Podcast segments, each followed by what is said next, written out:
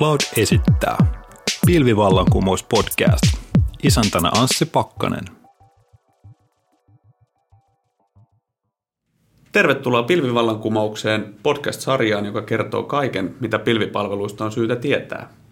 Mun nimeni on Anssi Pakkanen ja tänään olen saanut vieraakseni Antti Alilan. Tervetuloa.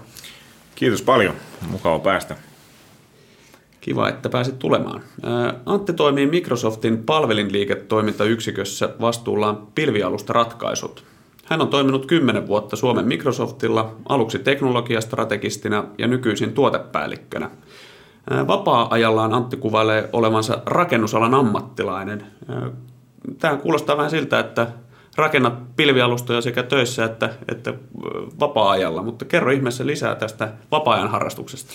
Joo, tota, siinä se ehkä on tullut vähän vahingossakin, että vastapaino tähän päivätyölle on sellainen, että jos ostaa tuommoisen mökin, joka ei ihan täysin valmis ja sitten sitä alkaa ihan itse rakentaa valmiiksi, niin sitten voisi kuvitella, tai sanoa, että Antti kuvittelee olevansa rakennusalan Juuri niin vähitellen ehkä oppii asioita ja tekee niitä tuota, asioita, mitä siellä on jäänyt tekemättä sillä rakennuksella. Mutta ihan hyvä vastapaino. No niin, eli oma pilvilinna rakentuu. Kyllä, kyllä. Hyvä, hyvä. Mennään itse asiaan ja puhutaan Asuresta. Aloitetaan ihan yleisesti. Miten, miten Asuren liiketoiminnalla tällä hetkellä menee? Erittäin hyvin on mennyt, että erittäin voimakasta kasvua ollut Suomessa ja tuota, paljon on syntynyt myöskin niin kuin hienoja esimerkkejä suomalaisista yrityksistä ja myöskin näissä erinäisissä tutkimustuloksissa niin kuin Suomessa on, on päästy aika, aika hyviin tuloksiin. Miten näet Microsoftin investoinnit EU-alueella? Azure-puolella? No sinänsä EU-sahan meillä perinteisesti on ollut, ollut tuota kaksi tämmöistä aluetta, eli, eli tai tuota konesalilokaatiota on ollut se Dublin ja sitten mm. on ollut Amsterdam. Ja nyt ihan viime aikoina, itse asiassa viime vuoden puolella avattiin toi tuota UK, UK on kaksi, kaksi lokaatiota ja myöskin Saksaan sitten kahteen kaupunkiin.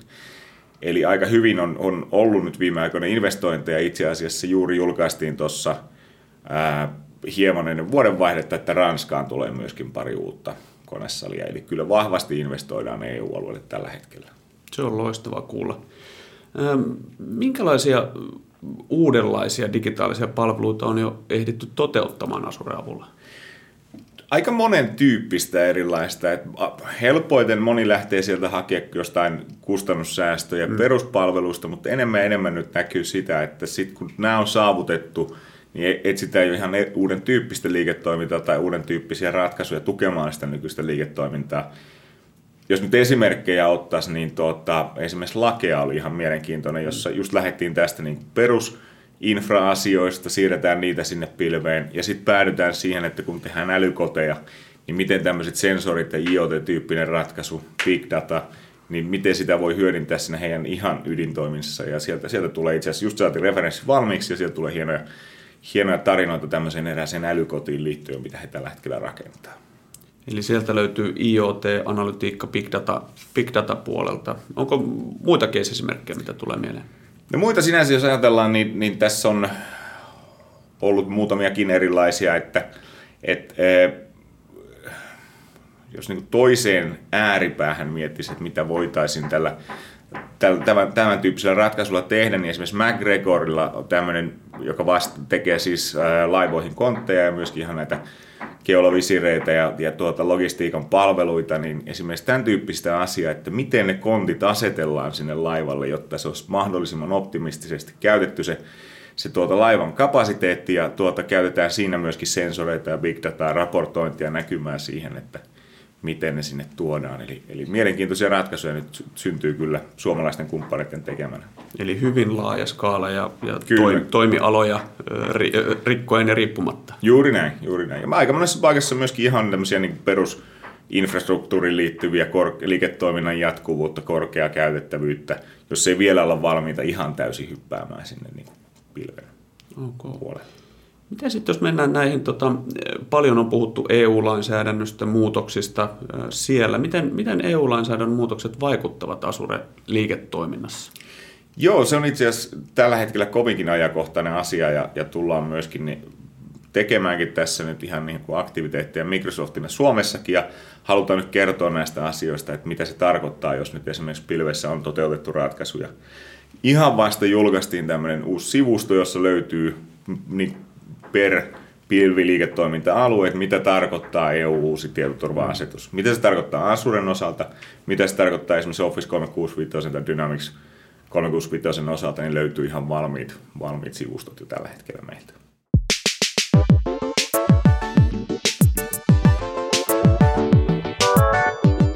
Nordcloud on Suomen nopeimmin kasvava teknologiayritys ja Deloitte mukaan yksi Euroopan nopeimmin kasvavista yrityksistä toimialallaan. Haemme jatkuvasti uusia pilvininjoja palvelukseemme toteuttamaan veretöntä vallankumoustamme. Tule mukaan www.nordcloud.fi kautta työpaikat.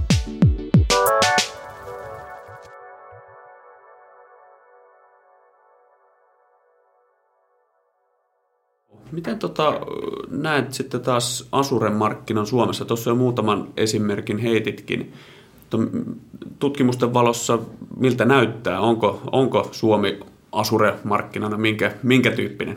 No tuossa itse asiassa pari semmoista nostoa, jos tekisi, niin, niin tuota syksyllä, jos ajatellaan nyt kumppaneiden näkökulmasta, että miten suomalaiset kumppanit, jotka myy globaaleja pilvialustoja, ja, ja tämä nyt tosiaan siinä kontekstissa, että jos verrataan Googlea, Amazonia ja meidän Asurea, niin tuota, Bistek teki tämmöisen tutkimuksen, jossa he haastatteli tämmöisiä kumppaneita ja kysyi, että mitä se teidän tarjoamaan, että kenen alustaa te jälleen mm. myytte, niin Asure oli 86 prosenttia vastaajista ja seuraava oli 46 prosenttia, eli aika hyvä, hyvä asema sinänsä niin kuin kumppanin näkökulmasta.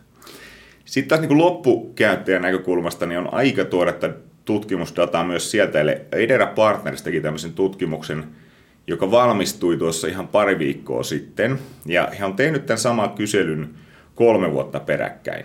Ja kolme vuotta sitten, kun kysyttiin, että käytättekö te Asure-pilvialustaa vastaajista, 5 prosenttia vastasi käyttävinsä. Ja siellä oli 500 vastaajaa noin, noin suunnilleen. Vuosi sitten vastaus oli 29 prosenttia, eli hyvää mm. kasvua siellä. Ja tällä hetkellä 45 prosenttia, eli, eli kyllä kasvua. on erittäin, erittäin hyvä. Toivotaan, että pysytään siinä samassa kasvuvauhdissa. Jos nyt tota, mietitään Suomen markkinaa vielä, vielä enemmän, onko, onko jotain sellaista, mitä, mitä näet, että, että meillä, meillä satavuotiaana Suome, Suomessa olisi mahdollisuus kehittyä myös pilvi, pilvialusten asuren kautta? No semmoinen olisi niin kuin tärkeä asia, että jos miettii tämmöistä uutta digitaalista palvelua, että se lähtee aina varmaan sieltä verkkotasolta, tietoliikenneverkkoista, siellä on palvelinlaitteita, siellä on tallennuslaitteita, kaikenlaisia palomuureja, sitten tulee käyttöjärjestelmää ja hallintaa ja virtualisointia ja kaikkea sitä pitää ylläpitää ja sillä on aika paljon työtä. Ja sieltä kun vielä mennään tarkemmalle tasolle, tulee tietenkin sovellus ja jonkinlainen mm. logiikka siellä sovelluksen sisällä, joka palvelee tietenkin sitä liiketoimintaa tai, tai tuota jotain julkishallinnon organisaatiota, riippuen nyt siitä palvelusta, niin mihin tässä pinossa me tähtäämme mm. sen osaamisen? Et kannattaako me miettiä siellä niin kuin laitetasolla, verkkotasolla maailmanluokan osaamista, vai kannattaisiko meidän viedä sitä lähemmäs sitä business-prosessia tai sitä niin kuin uudenlaista tapaa jopa toimia, ehkä miettiä jopa sitä prosessia uudestaan, että onko tämä prosessi järkevää nykypäivän maailmassa.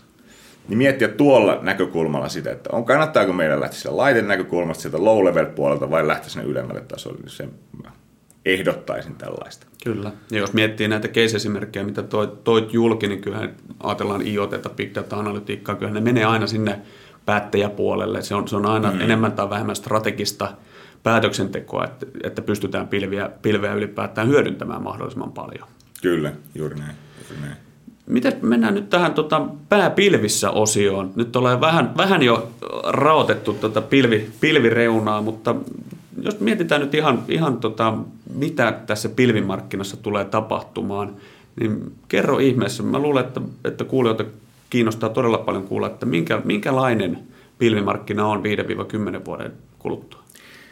Mä sanoisin, että jos ajatellaan tällä hetkellä asiakkaan näkökulmasta, mitkä on ne parhaimmat tai suurimmat kymmenen päämiestä, kenen kanssa he tulee, ovat tekemisissä ja solvevat sopimuksia ja tekevät projekteja, niin se kenttä tulee muuttua aika paljon. Et siellä on tällä hetkellä aika tämmöisiä perinteisiä IT-toimijoita, joita varmaan kaikki tunnistaa ne nimet sieltä, ketä ne voi olla. Niin se sama kartta, ketkä on ne tärkeimmät päämiehet, tulee olemaan hyvin erinäköinen 3-5 vuoden mm. päästä jo. Ja itse asiassa tätä myöskin tukee Goldman Sachsin tutkimus, joka juuri julkaistiin niistä vendoreista, mitä nähdään, jotka tulee olemaan kolmen vuoden päästä fokuksessa. Itse asiassa kartta on aivan erinäköinen siellä heidän analyysin mukaan myös. Eli paljon on muutoksia tulossa ja voi olla, että nähdään keskittymistä vielä tälläkin alueella. Kyllä, kyllä. Mitäs muuta? Onko, onko mm, terveisiä vielä, vielä eteenpäin? Miten me voidaan nopeuttaa tätä pilveistystä yleisesti? No sieltä oikeastaan miettimällä ehkä asioita hieman uudella tavalla. Ei niin, että miten tämä nykytila siirretään pilveen. Ehkä siinäkin saadaan semmoisen lyhyen tähtäimen voittoja ja tiettyjä hyötyjä aikaa, mutta enemmän niin, että miksi tätä asiaa tehdään, mikä se on se lopputulos ja voitaisiinko me miettiä sen lopputuloksen kannalta sitä, että miten me voitaisiin se tehdä toisin ehkä sillä pilvissä. Kyllä, ja tähän on olemassa case-esimerkkejä ja paljon hyviä Kyllä. lähtöjä Suomestakin ja näitä, näitä tehdään yksissä tuumin. Kiitoksia Antti, oli erittäin kiva rupatella kanssasi. Kiitos paljon. Kiitoksia.